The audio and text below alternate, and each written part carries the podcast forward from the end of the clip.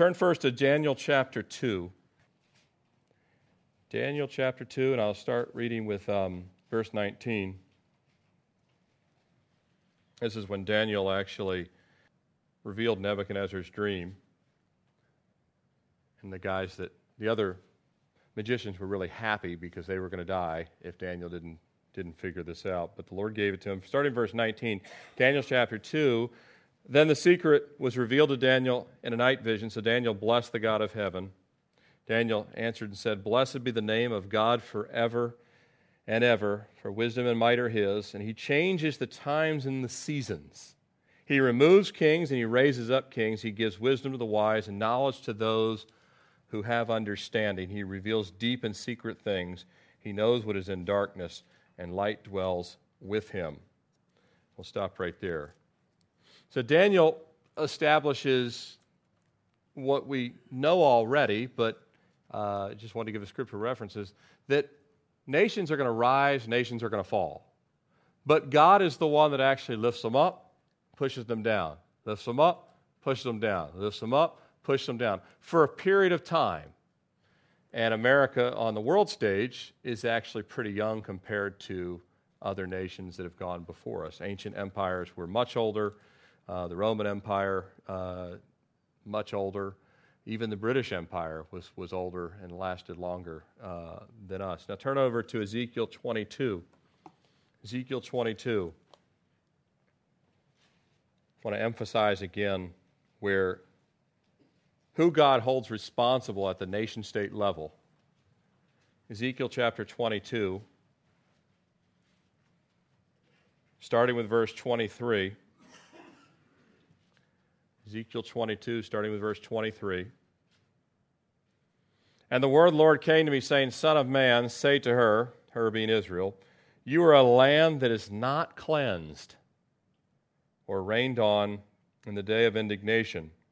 The conspiracy of her prophets in her midst is like a roaring lion, tearing the prey. They have devoured people. They have taken treasure and precious things. They have made many widows in her midst. Her priests have violated my law and profaned my holy things. They have not distinguished between the holy and unholy, nor have they made known the difference between the unclean and the clean. They have hidden their eyes from my Sabbath so that I am profaned. There it is again, right? It's God's name again. He really, really doesn't like his name profaned. That I am profaned among them, her princes. Okay, stop right there for a second. Those first few verses were to religious leaders. So God says, your religious leaders lead people astray. Now, it's happening still today, and we, we, we looked at uh, apostasy in America. It is, it is alive and well. It goes a couple different ways. It is saying things that are absolutely not true, distorting things, or not saying things that need to be said. And that was common in Israel too. When the, pro- when the, the prophets would say peace, peace, and there is no peace, they basically would not give the word of the Lord. And, you know, basically you have an Isaiah over here saying this, and, and Jeremiah's over here waving his hand saying this, and all the other prophets saying, these, don't listen to these guys. They're really doomsday. They really have a bad negative attitude about Israel. That's kind of the way they said. Some people, if they didn't, uh, well, even if they heard everything I have to say in context, would still say, well, I have a negative attitude about doomsday America. I don't at all. Not the slightest bit worried. I, I, I, love this country. I love the people. And I will be here just like you as long as God a- allows us to be here. And, but at the same time, if we understand what this word says, then there's some real strong, incredibly strong, incredibly stern warning for us. I read on in verse 27 her princes, now this is the political realm, this is the government leaders. These are the guys that are the court this is your Supreme Court, your local magistrates, your mayors, your governors, your presidents, your Congress. Her princes in her midst are like wolves, tearing the prey to shed blood, to destroy people, and to get dishonest gain. Boy, that sounds familiar, doesn't it? You circle to get dishonest gain. Now you'd say, well, that I don't think our I don't think our leaders do that. You'll think? There weren't many tears shed by politicians on the people that died in Benghazi. Matter of fact, uh, everyone moved on to business as usual pretty quickly. The president was in Las Vegas with a big party the next, or the, it was the same day or the next night. Unbelievable. And you look at all the abortions in this country, that doesn't matter to most of our politicians. If they can get the woman single vote, that's more important. Babies dying, not that big a deal. But it says right here they shed blood to destroy people and to get dishonest gain. They'll use wars, they'll use abortion, they'll use political campaigns. It doesn't matter. It's all about, it's all about gain. And God says Israel had a lot of this at all levels of their leadership, both spiritual leaders and governmental leaders. And we have the same issues in America. We have the same issues. It doesn't mean that there weren't any righteous in Israel, doesn't mean there aren't any righteous in, in our uh, leadership. There are. But predominantly, whatever direction the nation goes, that's who holds the power. Again, if you look at America, I, I look around the room, some of you are in the ed- education business. Do Christians own the American education system? Absolutely not. We don't own the universities. We don't own the school systems. We don't own the media. We don't own the government.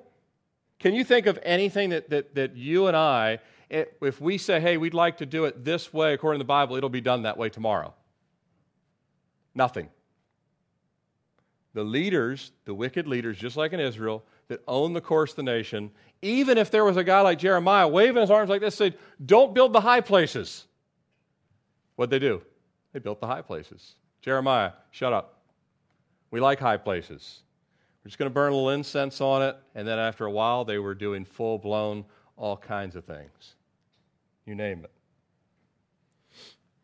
So, look at verse 30, though. This should be you and I. Verse 30 So I sought for a man among them who would make a wall and stand in the gap for me on behalf of the land, that I should not what? Destroy it. This is how serious it is for America. So I sought for a man among them who would make a wall and stand in the gap for me on behalf of the land that I should not destroy it, but I found no one. God says, I looked across the land. Now, it's interesting that God would say that because there actually were still some godly people there. But at the leadership level, at somebody who could say enough is enough at the leadership level, no one. No one at that level. No one that was running for president no one that was in the Supreme Court, nobody that was running you know, the, the major cities, no one that was running the infrastructure of the country, nobody would stand in the gap. Yeah, you would have the prophets, but no one at the leadership level. Nobody. A nation going off the rails. That, that was Israel. Let's take a look. Um, America, what we know about our country, again, America is not mentioned in prophecy, so we don't have any, you can't find a single verse that says anything about the United States. But here's what we do know, and I didn't put up the verses because I would actually have to put so many verses, I don't have time to put them all up.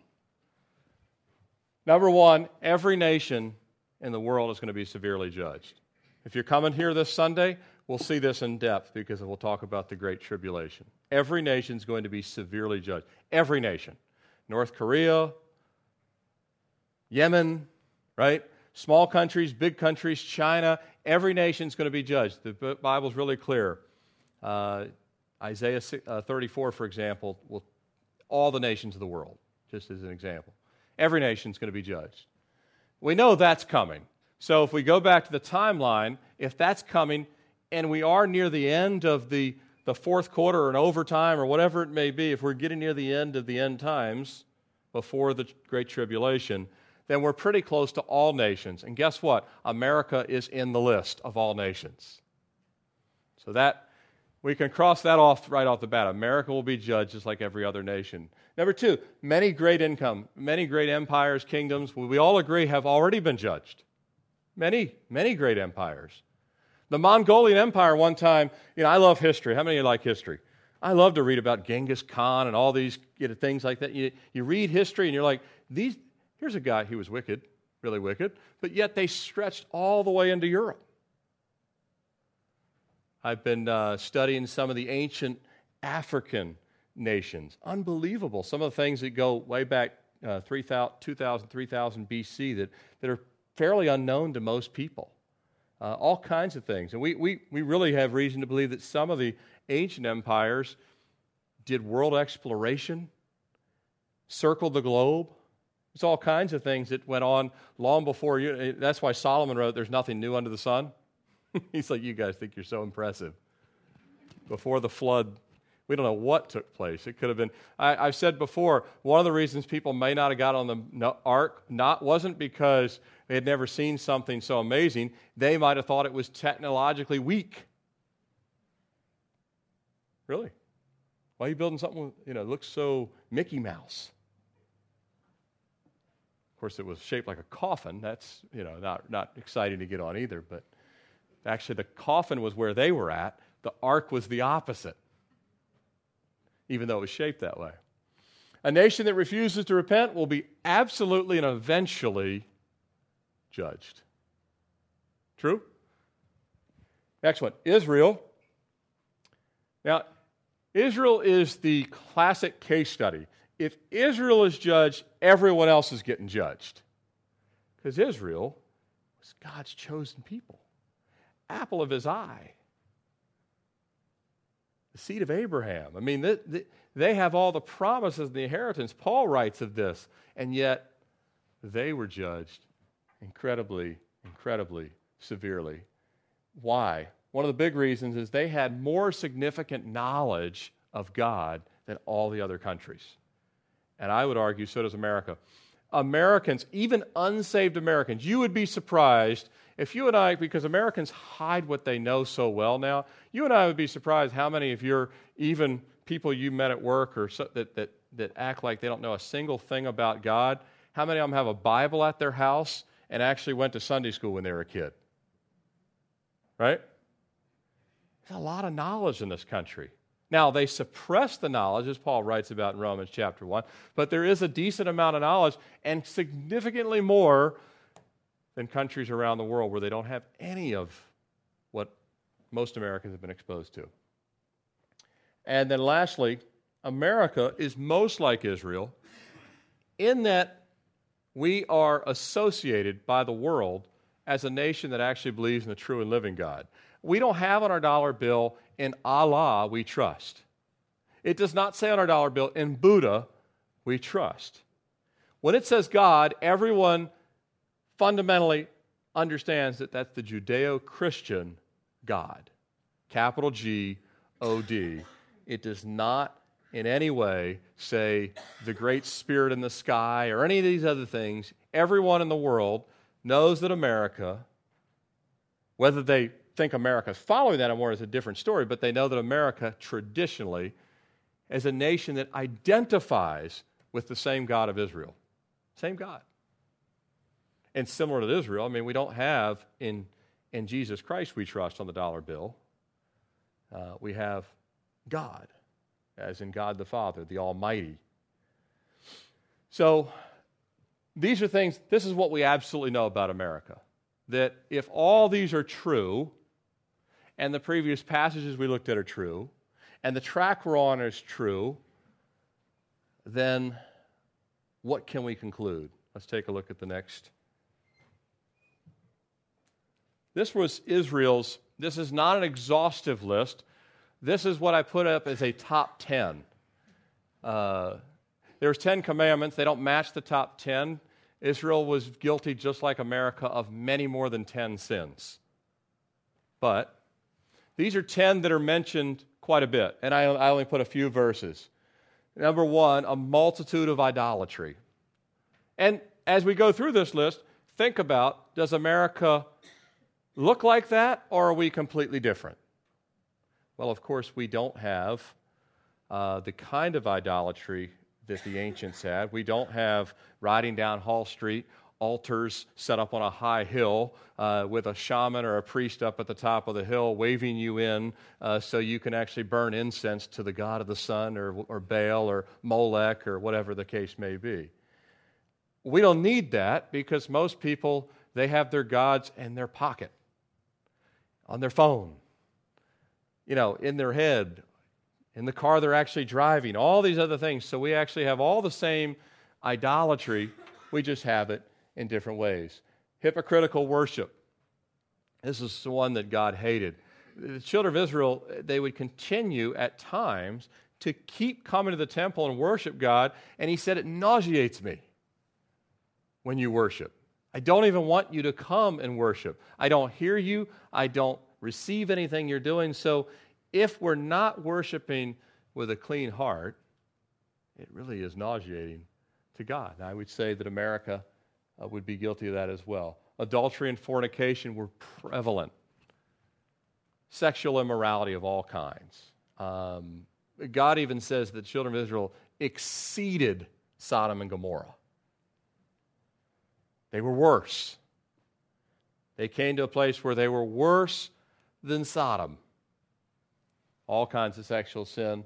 And not only that, it talks about uh, in ancient Israel, when they had become really laden with sexual sin, they had a lot of other things that we see in America today, a lot of incest. God mentions it specifically. Fathers with their daughters, strange things like that. Is America not? Ha- I, heard, I heard a statistic from one of the other Calvary Chapel pastors that it's believed that one in 10 U.S. women are now the victim of incest. Now, I don't know if it's that high. You don't have to go around quoting that. I just heard it from someone else. But I don't think that that would probably be a stretch anymore. We've got so much perversion. But it's not just that adultery, fornication, homosexuality, all sexual sin falls under that. Is America guilty there? Absolutely. We, we produce as much pornography as any nation on the planet. And yet we have in God we trust on a dollar bill. Murder and sacrifice of innocent children, Israel never killed anywhere near as many children as we have, you know, with the 40 to 50 million uh, babies that have been killed. We have dwarfed anything Israel's ever done. Israel never approached those kind of numbers, not even close. So the sacrifice of children. And remember, it is a sacrifice. If you look at where, if I go back to that slide where I had the pie chart and it said percentage of abortions for unwed mothers, 40%. 40% of unwed mothers have abortion. Why? Because they cannot make the sacrifice, so they'll sacrifice the child. And I understand. It's not that I'm saying that that's an easy decision. I understand, but the decision was made before that. And at that point, you're going to have to sacrifice something else, not the child's life. So then we put them on sacrifice. And it's to God, it's the same. I mean, I know that people will rationalize and try and say, well, there's two different things. That's a big difference between putting a baby on Moloch's molten hands, but not to God. Same to him. False prophets, crooked shepherds, and wicked leaders. This is the religious to the governmental. Where are we at as a nation? Who run who's steering the ship? God says. Because that's what he's going to point to. I'll only give an account for what I steered this ship. But collectively, God will look at all of the men and women in some cases and who's steering the ship. And God says, collectively, I can see where you're steering. It's right to Babylon. Right? It's right to wickedness. So, false prophets, crooked shepherds, wicked leaders, and we have a lot of that problem as well. Uh, covetousness and self centered. That kind of goes without saying. Uh, we have magazines called Self. Uh, I don't think even Israel figured that one out. So, um, you know, we've got everything Facebook, MySpace, Self. I mean, if you talk about a self centered society, I think the ancient countries, if they could see some of the things that we've come up with, would be, would be like, wow, we thought we were self centered. I get, I, sometimes I, I, I, was looking at, uh, because I've studied so many ancient things lately, to, to understand prophecy at the end, a lot of times you've got to look way back to the ancient times because the nations are mentioned, and you're like, Lord, what are you trying to say with this? And a lot of prophecies go all the way back to things like Isaac and Ishmael, right? And you go back and you look at these things. I was, and you look at archaeology and things like that, and you're like, what in the world would people think? Like we just got in, a, in our house uh, one of those magazines for Sur La Table. You guys know where that is? They're, you know, I love their cool stuff. If you like to bake and stuff like that, my daughters like to bake. But it, it's amazing, like if if you have what we like in our house, we have everything we essentially need. But then uh, you look in this magazine and you're like, well, I don't have a knife with polka dots on it. Well, I don't have that kind of bowl. It's the same bowl as you have, but it's just, it's got a cooler design on it. You know, and you realize that if, if America ever did crumble, the things that would be left in the uh, kind of the, you know, archaeologists would like uncover one day, would you'd be like, what is this? They're like, there's four blenders. One's pink, one's blue, one's orange. One, it's like, they're like, what's the functional? They, they would be, what was the functional purpose here? No, no functional. Just one for each season. Culture of lying and dishonesty. Again, these were Israel's national sins. These are what the prophets called out. These are what God told the prophets tell the people, these are the reasons I am going to destroy you. He didn't mince any word. These are the reasons I'm going to tear you. These are God's literal words tear you apart. These are the reasons I'm going to ex- just pour out my fury upon you, carry you away. Culture of lying and dishonesty. There's been a lot of articles done about America, how dishonest the nation is now, and how many times people lie on a daily basis now and, and don't tell the truth and color the truth and tell half truths. And boy, we as a church, we, we can't do that. We've all been guilty of that, haven't we? We can't do that. We don't want to be dishonest. God wants us to be a truthful tongue. Our yes means yes, and our no means no, and really speaking the truth. But this is the culture we live in today culture of lying and dishonesty. And people don't care anymore. Leaders can lie, and people don't care. Doesn't matter. And leaders now know that people don't care, so that's why they just tell more lies. People believe it, and even if they don't believe it, they don't care anyway. Haughty and prideful. Um, I think it's Isaiah there. Uh, I think it's the Isaiah 3.16. Talks about the women with just a haughty look. That they walk haughty. Isn't that weird? God doesn't like people walking haughty. Now, you know it when you see it, don't you? And I know that we don't think of that as a sin in our country, but God hates a haughty look. You have to be, I mean, you and I, we, as we walk in the Spirit, the great thing is when you walk in the Spirit, you won't have a haughty look. You'll have a humble look. Now, it won't be a false humility, won't be, look how pious I am, that kind of thing. It's, it truly is an unassuming, uh, but haughty, prideful, hearts like you know, bronze, Violence and injustice, very, very prevalent. Jerusalem was a bloody city, the Bible tells us. It was uh, really, really a, uh, a place where crime had become uh, norm. And the leaders were violent, the people were violent, they liked violence. Uh, uh not everyone, but uh, the, you know there was an element that certainly did. And uh, in America today, it's interesting. we now have something that the the previous world didn't have. Like, you know, you think of the Romans when they started to love violence, they didn't have TV, so they had to come to Colosseum and watch people killed. Now, Americans today can just click on the TV and they can watch murders all night and feel like, well, it's just something I'm watching. But is it any different? Really not. I mean, it's a bloodshed society. Violence is very, very popular in our country. Injustice, I put them together, but uh, injustice is, is something that we certainly have.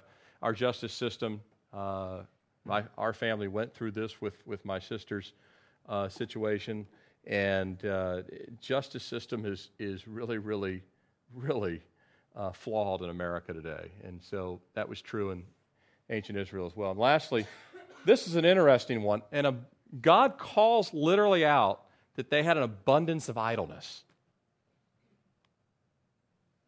You, you know the old uh, um, what's the devil's workshop? Uh, idleness is the devil, devil's workshop, right? A lot of truth to that. Uh, Israel, because they had, they had become so kind of affluent at a po- certain point, they had too much time on their hands. And when they had a lot of time on their hands, they became very, very self absorbed. That self absorption led to all kinds of sins. And so this was Israel's national sins. Um, now, what does that mean? What is. So, what, what happens with America? Well, we continue to pray for revival. Every Sunday, I have you guys stand up. I hope, I don't I won't ask for a show of hands, but I hope all of you pray for revival on a regular basis. I, I pray for it for this church. I believe this church needs revival. I pray for all churches where the, that are truly the body of Christ. I don't mean just Calvary chapels, I mean the true body of Christ, which in some churches might be a tiny percentage of the church might be actually saved. You, you can probably go to some churches where 90% of the people are lost. You go to other churches where perhaps 90% are saved. Only the Lord knows. But I pray for revival in the church and then lastly in this nation. But even if we have revival, I don't believe that if America, if God has already marked a day, it does not mean that anything changes. The reason is, is we can see that we have historical precedence on this in the scriptures. And it's not just Israel. Remember, Nineveh had a great revival, didn't they? One day, the whole city, that was the most wicked city, perhaps, on the face of the earth that day. And remember, they had the prophet who did not want to preach to Nineveh. And they still all they got down with ashes and ripped their clothes and, and sackcloth ashes and they repented and it was a genuine repentance but i don't know if you know this but not too long after that nineveh was an evil city again and they were judged they were part of the assyrian empire well israel had similar things i, I don't want you to read the small print my point is i have two patterns here wickedness repentance judgment wickedness repentance judgment and we've had two examples that I put up here. Not only do you have Nineveh, which is a third example of the same thing wickedness, repentance, still judgment came. Jonah got his wish. No. if he just hung out a little longer, stayed, lived a little longer, he'd have got a chance to see what he really wanted to see. Um, but wickedness, Manasseh, look at Manasseh here. So Manasseh seduced Judah and the inhabitants of Israel to do more evil than the nations whom the Lord had replaced. So Israel became worse than the Canaanites that were there before them. And that's pretty bad. I mean, again, that goes back to Sodom and Gomorrah. Remember, I told you they, they had exceeded Sodom and Gomorrah, all the nations before them. And then Manasseh in Second Chronicles, same chapter, he actually repents. Now, if you think any American leader has ever been wicked, you ain't seen nothing because we have never had a Manasseh. I thank every leader we've ever had, I thank the Lord for compared to Manasseh. Manasseh killed people at the drop. He was violent. He wasn't just a, a guy that lied a lot or, or was having adultery or, uh, you know, just was kind of pagan in his, in his lifestyle. He truly was a vile, evil man. He, he, he got the children of Israel doing child sacrifice. Uh, he was known as a bloody king because, again, he would execute people on a regular basis. In other words, if you had an issue with Manasseh, your head was gone. And yet the Lord gave him repentance. Unbelievable God's grace that God actually gave Manasseh personal repentance. And then the whole nation, as best we can tell, appears to you can see in, uh, in, in the repentance there, the whole nation got rid of the idols and cleaned up and started worshiping the Lord. But Jeremiah 15 4, I will hand them over to trouble to all the kingdoms of the earth because of Manasseh. Even though he repented, even though the people repented, God says, I haven't forgotten what Manasseh and the people did. I forgave them. Many of them were redeemed, but the judgment's still coming. Same thing happens down here. Amon, he was the son of Manasseh, and Amon did wicked just like his father. So then it tells us here that he, he served the idols of his father and worshiped them. But then Amon has a son named Josiah. And Josiah was a righteous king. So much so that even says, Now before him there was none like him who turned to the Lord with all his heart, with all his soul, with all his might, according to all the law of Moses. He got rid of the false prophets. He got rid of the high places. He brought the law back. They read the scriptures together. The nation had revival, nationwide repentance and revival. What happens? Nevertheless, the Lord did not turn from the fierceness of his great wrath with which his anger was aroused against Judah because of the provocations which Manasseh had provoked him. Remember, he had already forgiven Manasseh. Eh, Josiah does even better than Manasseh. His repentance is even way more fruitful than Manasseh's, but God still says, Nevertheless, my anger is still hot. Why? My name. Very bottom, I put it in red. My name. My name was defamed in all the world. Folks, if we know one thing about America, we, can, we, we know that, well, a couple things about, we know this about God. God would love to see revival in America. But that doesn't mean the judgment still won't come. We already know it absolutely will come because the tribulation period will be all the nations. So that all that you're talking about is time frame. The end state will be the same. Amen. It's only time frame. It's does God give grace for 10 years, 20 years, 30 years? We don't know. But we do know this that judgment will come regardless because his name has been profaned again and again and again and again. And that's where, and so even though America's not in prophecy, we, still we still know, in essence, that we're on a one way ticket to the Lord's judgment with our current state. We're profaning his name. We have all the same national sins that Israel did. We have all the same leader, the leadership of America of all the major of all the major pieces of this country, the media, Hollywood, Wall Street, Washington, all across the country, academia, school systems, it's all run by people who do not follow the Lord as a whole. Yeah, there's some individuals in there. There's actually some godly people uh, probably working for every one of those groups. But they don't run it, do they? They're like Daniel was for Nebuchadnezzar. Nebuchadnezzar was not a godly man, neither was Darius the Great or Cyrus the Great. Daniel worked for them but he didn't run the show. Whatever Nebuchadnezzar ultimately decided to do, Nebuchadnezzar did. What Darius wanted to do, Darius did. Now he could ask Daniel, say, Daniel, what do you think about this? Well, I think high places are evil. Thanks for your opinion. Build some more high places. But Daniel, you really are a smart Hebrew. And he made him a governor. Right? Why? Because he could get a lot out of him.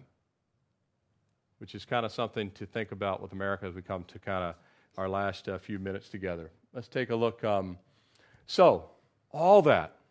America's not mentioned in the Bible. American prophecy, scriptural possibilities, um, and clues.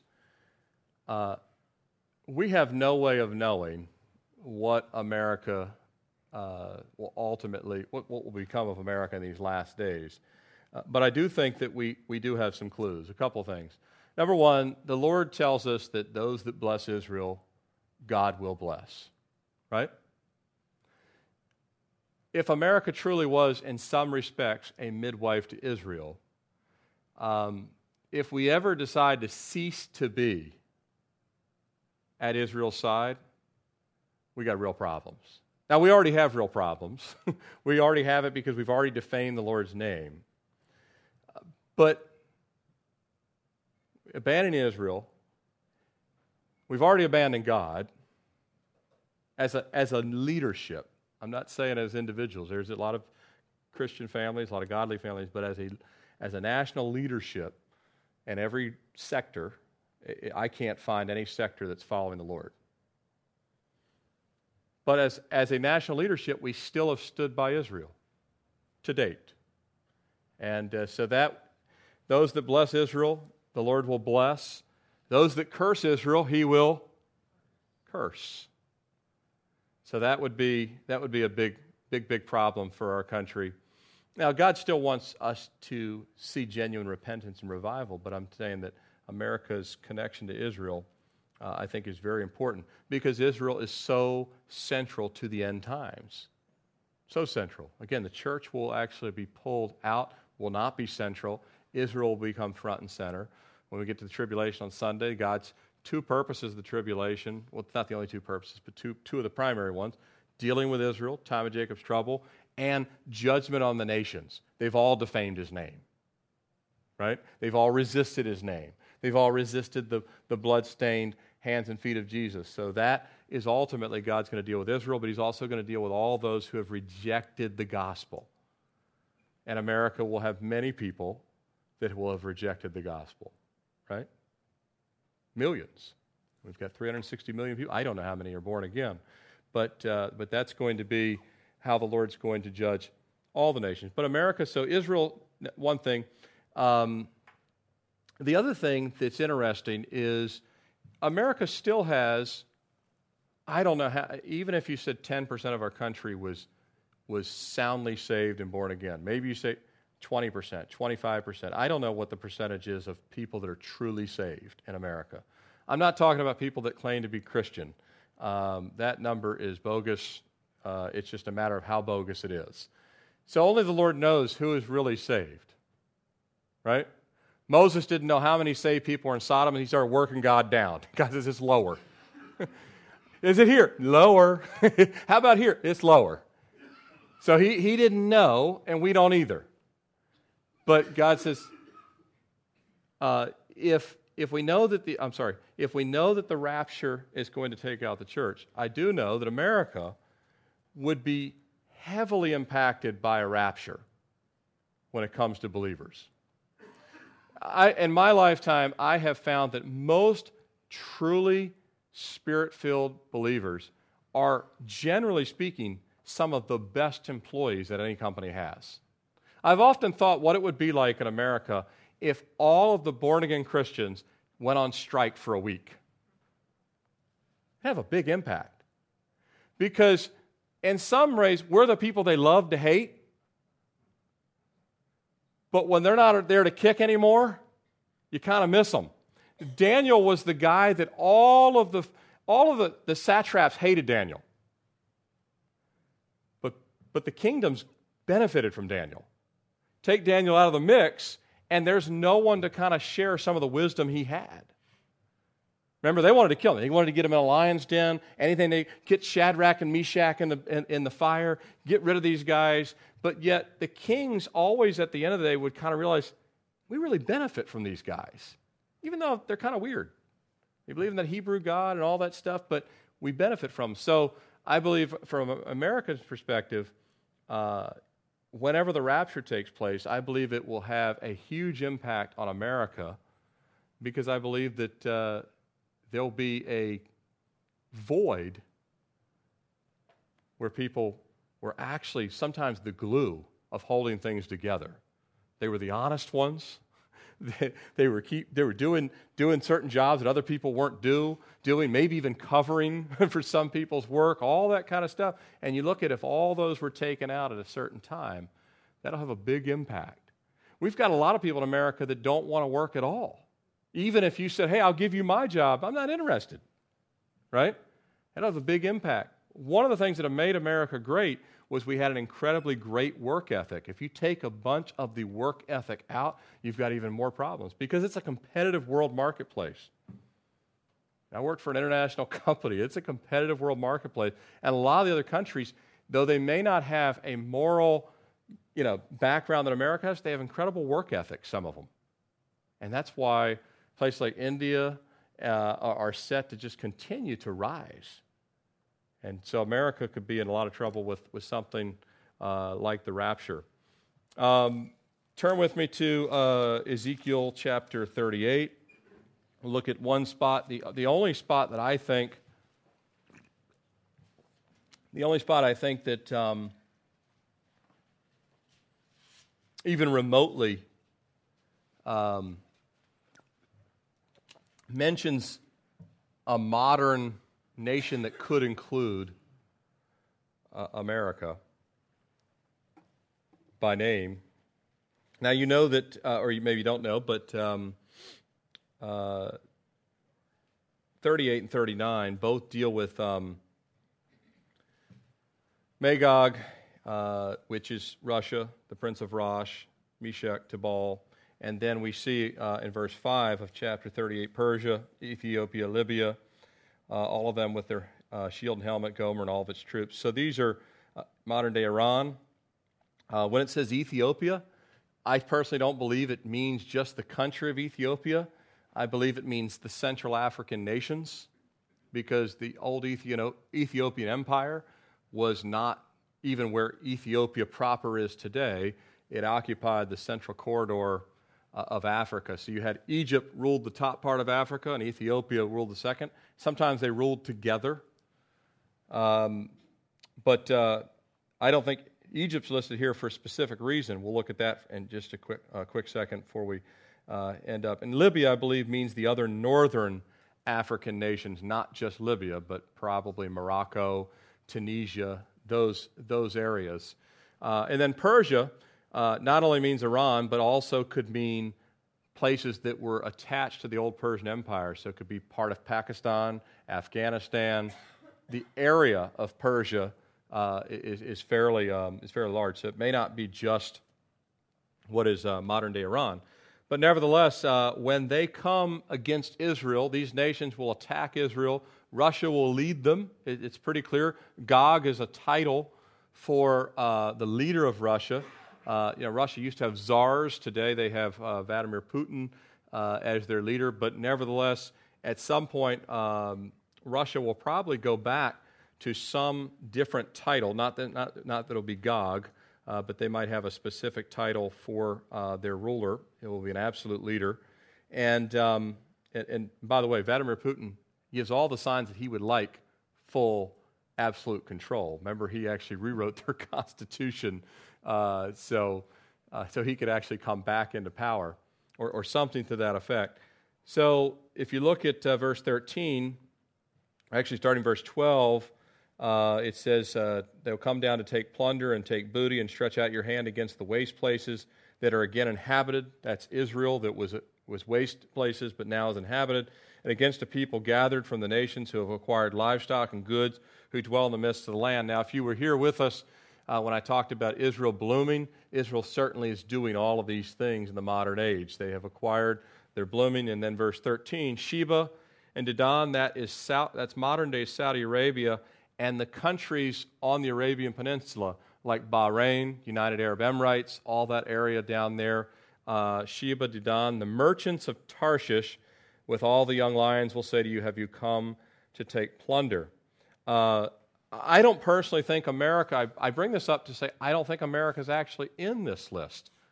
Um, though I think Tarshish and the Young Lions could be England and, uh, and not just, uh, I don't think it's just England and the British Commonwealth countries, which would be like Canada and Australia. By the way, the United States has never been, never, a British Commonwealth country. So, in the truest sense of the word, we're not even a young lion.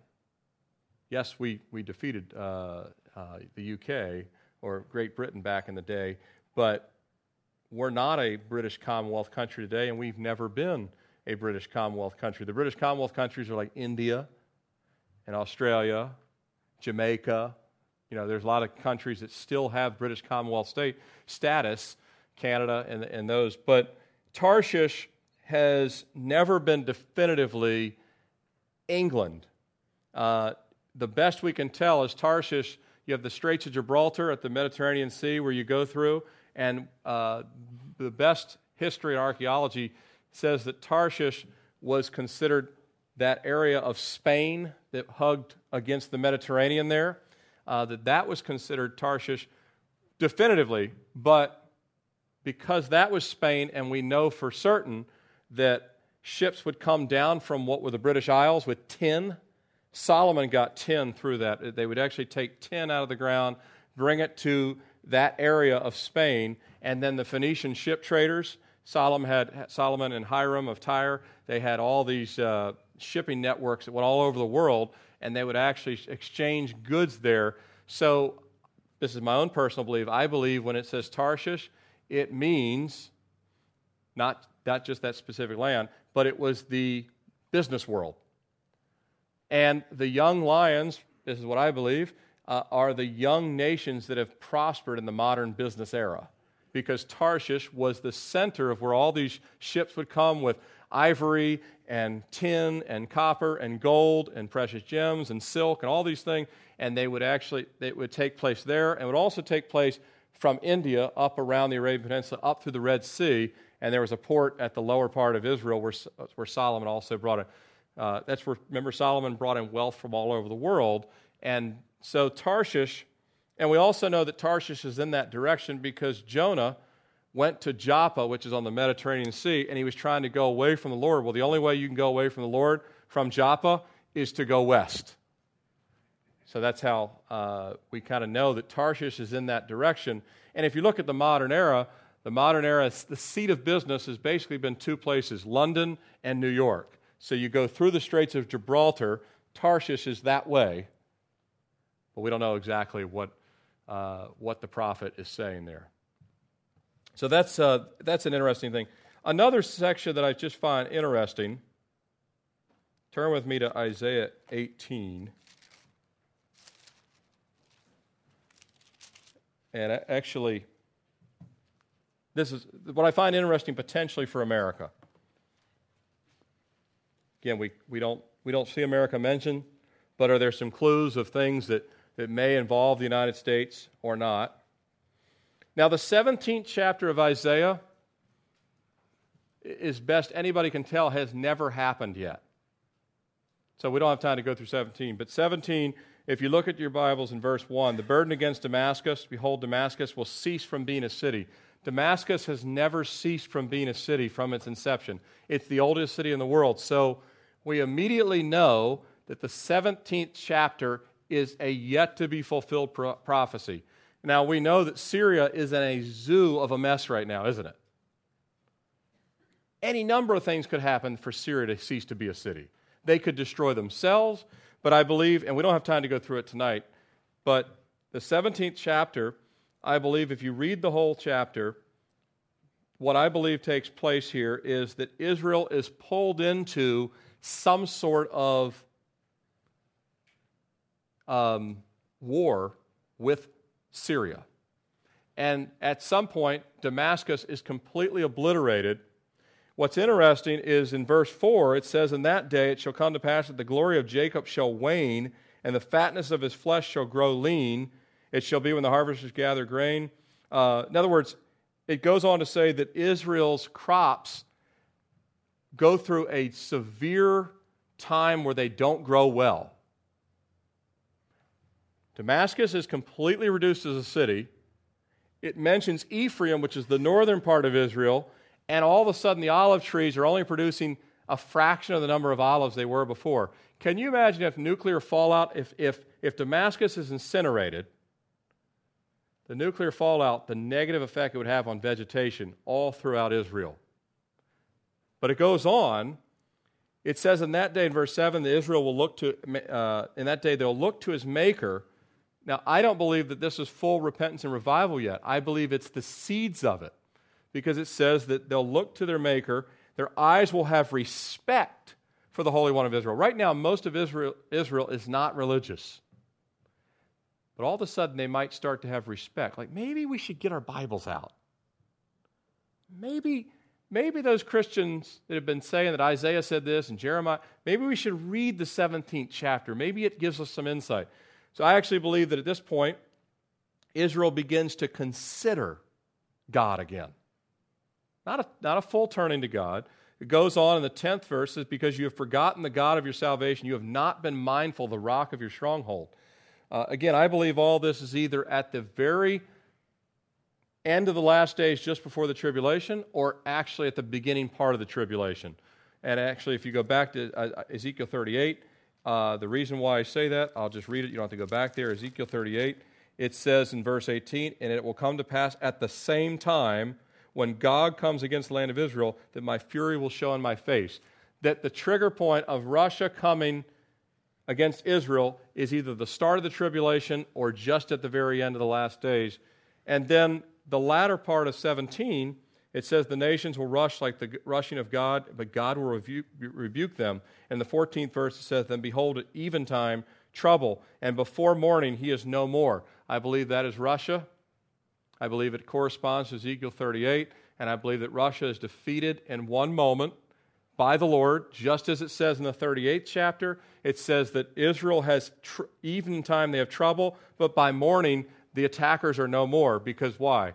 Israel didn't do it, God did it. That's listed in the 38th and 37th chapter. Then the weapons are burned for seven years, which again would correspond to the seven year tribulation, or at least prior to it. That's in the 39th chapter.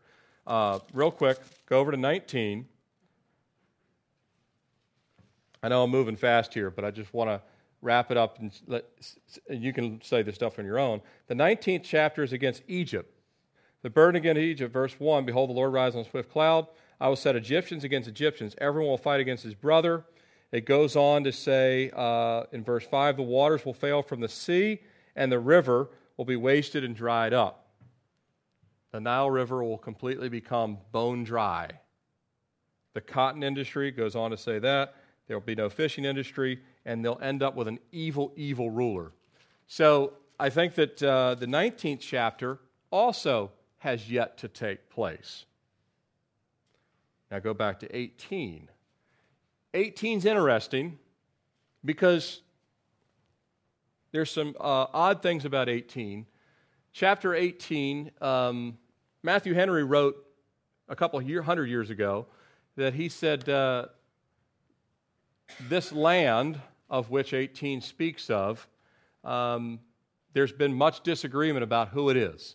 And there still is because Isaiah makes a bunch of proclamations, uh, and especially from chapters 1 to 24, he, procl- uh, he makes woes or proclamations against a bunch, a bunch of different nations Moab, Edom, Egypt, Babylon, you know, Syria, Ethiopia, all these different places that he makes proclamation woes against. But in the 18th chapter, uh, I do believe that this proclamation is to Ethiopia, but I also believe that because of Midrash and principles of duality, it may also point to a future state as well. Although I do believe it, uh, it refers uh, to the nation of Ethiopia. Now, if you look in your Bibles in verse 1, it says, Woe to the land shadowed with buzzing wings, which is beyond the rivers of Ethiopia, which sends ambassadors by the sea, even in vessels of reeds on the waters. Go, swift messengers, to a nation tall and of smooth skin, to a people terrible from their beginning onward, a nation powerful and treading down, whose land the rivers divide. All the inhabitants of the world and dwellers on the earth, when he lifts up a banner on the mountains, you shall see it. Now, if you read that same passage, by the way, in, your Jew- in the Jewish Bible here, which uh, um, I have one right here, I won't read it, but actually says in verse 3 when he lifts up a shofar, right, which is the horn, um, which is interesting because it goes on uh, to say in verse 4 For the Lord said to me, I will take my rest. If you read it in the Jewish Bible, it says God will turn, and it basically says God will do nothing.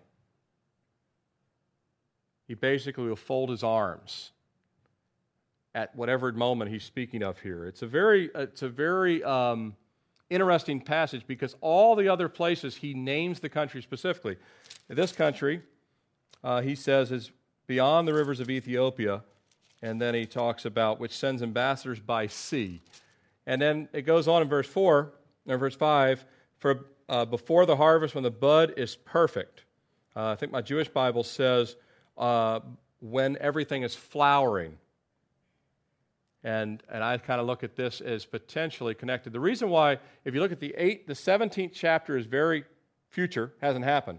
The 19th chapter is future, hasn't happened. The 18th chapter uh, could very speak, well speak to the um, Ethiopian, the last probably great Pharaoh, although he was a Pharaoh of Ethiopia, not of Egypt. Well, he had Egypt as well. But his, his name was Tirhakah and he fought against the Assyrians. He won his first battle there. He ultimately ended up being um, he also ended up being defeated by the Assyrians. You can see that in the 20th chapter. You can see where the sign against Egypt and Ethiopia is in the 20th chapter. But at the end of this chapter, uh, in, in the 18th chapter, it says in verse 7 At that time, a present will be brought to the Lord of hosts. Uh, it talks about a time of judgment in verse 6. The mountain, uh, the, there'll be uh, left together for the mountains of prey. Uh, the beast will actually feed on these people from summer to winter, a time of judgment. And uh, they'll ultimately bring a gift to Mount Zion. And it's just uh, one of those passages. I, I, I, go, go forward. I'll just show a couple things here, real quick. Interesting thing. This is that's the oldest known map of Egypt, I mean, of Africa, 1554. You can see Ethiopia is in the center here. Go to the next slide. The Atlantic Ocean over here used to be called, at some, was Ethiopian Ocean down here. So this was all Ethiopia in here. Go forward. You can see that's lower Ethiopia, upper Ethiopia, and again, central part of the country. Egypt kind of had the dominion there, and, it, and they fought against each other a lot. Sometimes Egypt was in control, sometimes Ethiopia was in control, but uh, the Ethiopian Empire all in this area. And then lastly, um, this is 1847, a newer map, and you can see Ethiopia right in here. So the scriptures say, beyond the rivers of Ethiopia, um, I do believe that the text itself does apply to Tirhakah, and eventually he was defeated, uh, and defeated so soundly by the, by the Assyrians that they actually, the Assyrians were so wicked, they actually cut off the heads of all the people in villages and made them piles. Um, and because Tirhakah and the Assyrians went at it for quite a while. They had three battles against each other. Finally, Assyria came down and won. And the uh, Ethiopians were, were known for being great warriors. But interestingly enough, uh, and this is just one of those things you look at the scriptures and say, Lord, is there some future reference here as well? Because the 17th chapter is very future related to Israel. The 19th chapter is very future related to Egypt, which is why Egypt doesn't seem to show up in the 38th chapter. Why? Because they're in a massive civil war. They, they're not, they end up not being in the conglomeration against Israel.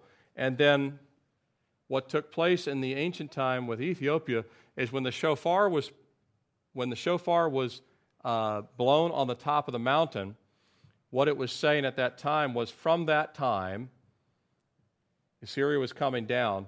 As nations were coming against Israel, judgment would follow and some people believe that that judgment was, for the 18th chapter, was on the Assyrians because they lost, they lost one of the battles and lost uh, and had a, uh, hundreds of thousands of men die. But then you could also say, yeah, but it's probably not Assyria because it says, woe to the people beyond the rivers of Ethiopia. So it would apply potentially to the Ethiopians, but also it tells us more about them the land shadow with buzzing wings. And uh, so there are some folks that actually, uh, I, I, stumbled upon this stuff. I was reading. I've always had questions about the 18th chapter. There's, there's people that believe the United States uh, potentially is here in the 18th chapter. I'm not telling you this is the United States. Uh, I have no idea of knowing. I do think there's some curious things. We have more air traffic than any country in the world. We're the land of shadow, uh, shadow and wings. Uh, if you look at where Ethiopia was in the, in the mind of Isaiah. Ethiopia was at the end of the world. He says, Go beyond the rivers of Ethiopia and across the sea. Um, we now know that ancient African um, uh, reed ships made of uh, papyrus actually made it all the way to America well before Christopher Columbus ever got here. What I also find kind of interesting, Isaiah would have no way of knowing this, is America is inextricably connected to Africa. Inextricably connected.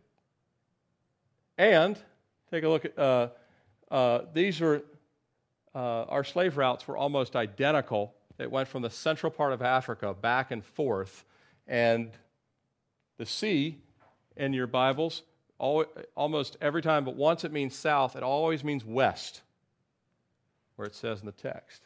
So to, to the sea, go beyond the rivers of Africa to a people that are tall. The American United States were the tallest people in the world up until 2007. And for over 100 years, we've been the tallest nation on the earth. Smooth skin, most of our men shave, but this is all true, true of the Ethiopian Empire because they also were tall and they didn't have facial hair. So, again, I believe Isaiah wrote this, and the reason why I think this is interesting is it's somewhat akin to the way potentially uh, Jonathan Cahn, when he was reading Isaiah chapter 9, he knows it's about Israel, but it seems to speak vibration forward to America because we've actually literally, if, how many watched the Isaiah 9:10 judgment? We've actually said, our leaders have said everything in Isaiah 9 as if we were there. And then you have a chapter like the 18th chapter, which seems to fit in the same period. If America were to abandon Israel, the shofar is blown, Russia's coming down, all of a sudden, does something happen to our own nation in a similar time frame? That we fall off, we can be of no help to Israel. Woe to that land. I don't know. Again, America America's not mentioned in the scriptures. so uh, these are things that some of these things uh, we'll just learn more as time goes on, won't we? Uh, as we get closer and closer, as things happen, uh, I think more and, th- more and more things will become clear. Uh, but we know this uh, we still uh, are called to be just like the prophets of old, speaking the truth, praying, standing in the gap. Remember, it said, and I looked, and at, was there anyone to stand the gap? And I found none. Now, you and I may not be able to be a leader in this country, but we don't have to be to stand in the gap. Amen? For our nation. Let's close in prayer. Father,